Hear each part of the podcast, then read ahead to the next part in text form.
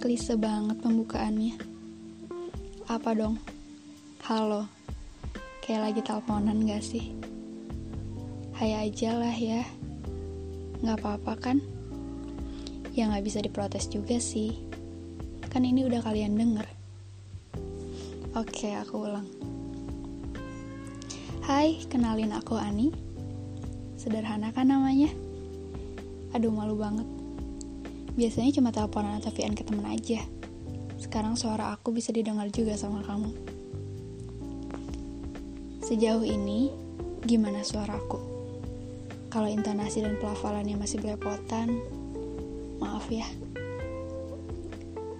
Ini episode pertama, tapi aku akan nyoba yang terbaik yang bisa aku kasih. Sampai lupa. Podcast ini aku namain bersuara-suara yang artinya bertemu lewat suara. Bertemu tidak selalu soal tatap muka kan?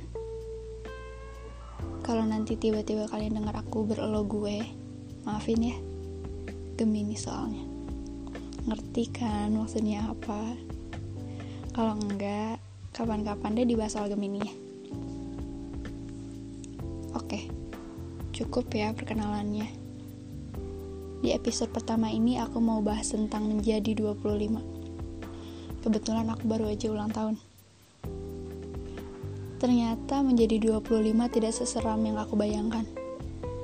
Akhir Mei kemarin, aku benar-benar ketakutan menyambut Juni. Rasanya nggak siap. Kalau bisa, waktu berhenti aja di akhir Mei. Kalau bisa, tapi siapa aku bisa ngatur detik waktu? Terus akhirnya Juni datang. Dan aku menghadiahkan dia sebuah tulisan berjudul Juni yang bisa kalian lihat di blog. Aku takut. Takut dan bingung. Apa yang harus aku lakukan dan apa yang ingin aku lakukan. Bingung antara sebuah keharusan dan keinginan. Pilihan antara harus dan ingin pasti ada hal yang harus dikorbankan dan egoisnya, aku nggak mau mengorbankan keinginanku sendiri. Tapi aku takut bikin yang lain sedih karena mengesampingkan hal-hal yang harus dilakukan. Tapi kakak sepupuku bilang, usahakan untuk tidak mengecewakan. Berhasil aja bisa jadi bahan omongan, apalagi kalau nggak berhasil. Satu pertanyaan terjawab. Menjadi 25 dan belum nikah, bahkan gak punya pacar di lingkungan perkampungan rasanya biasa aja. Aku biasa aja. Yang bikin sebel adalah ketika salah satu tetangga tiba-tiba bilang calon pengantin eh apa sih? Apa maksudnya? Apa maksud dari omongan dia?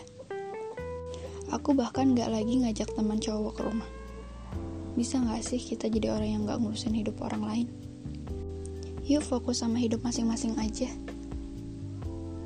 Lihat teman sudah punya anak dan suami, aku juga biasa aja, karena memang belum siap untuk ke arah sana. Kata temanku, kita gak akan pernah siap. Siap gak siap ya harus siap. Tapi aku gak bisa kayak gitu. Aku harus ngerasa siap dulu baru mau menikah. Karena aku belajar banyak hal dari sekitar soal pernikahan sebuah hubungan yang benar-benar gak mudah buat dijalani. Aku harus siap mental untuk segala resikonya. Jadi kalau ditanya kapan mau nikah, jawabanku ya nanti kalau udah siap. Prinsip aku gak perlu kamu mengerti, cukup kamu iakan aja. Karena aku juga gak bisa ngerti kenapa teman-temanku memutuskan untuk menikah muda lalu mengeluhkan ini dan itu. Tapi aku hanya mendengarkan teman yang baik itu yang selalu menyediakan telinganya ketika teman ingin mengeluhkan? Ya gimana? Kan prinsip orang beda-beda. Gak perlu mencari prinsip siapa yang paling benar. Kamu dengan prinsipmu, aku dengan prinsipku. Menjadi 25 ternyata tidak semenakutkan itu. Kita memang gak pernah tahu apa yang akan menyambut kita di detik kemudian. Yang pasti, jangan terlalu takut. Yang kita takutkan hanya ada di kepala kita sendiri kok. berusaha semaksimal mungkin untuk menjalani hidup setiap detiknya. Mulai lakukan tanpa ragu, yakinkan diri bahwa kamu mampu. Tadi itu sebenarnya pesan buat diri aku sendiri, tapi sekaligus juga buat kalian. Eh ngomong-ngomong, kalau mimpi terlihat jauh, kita hanya perlu berlari mendekatinya kan?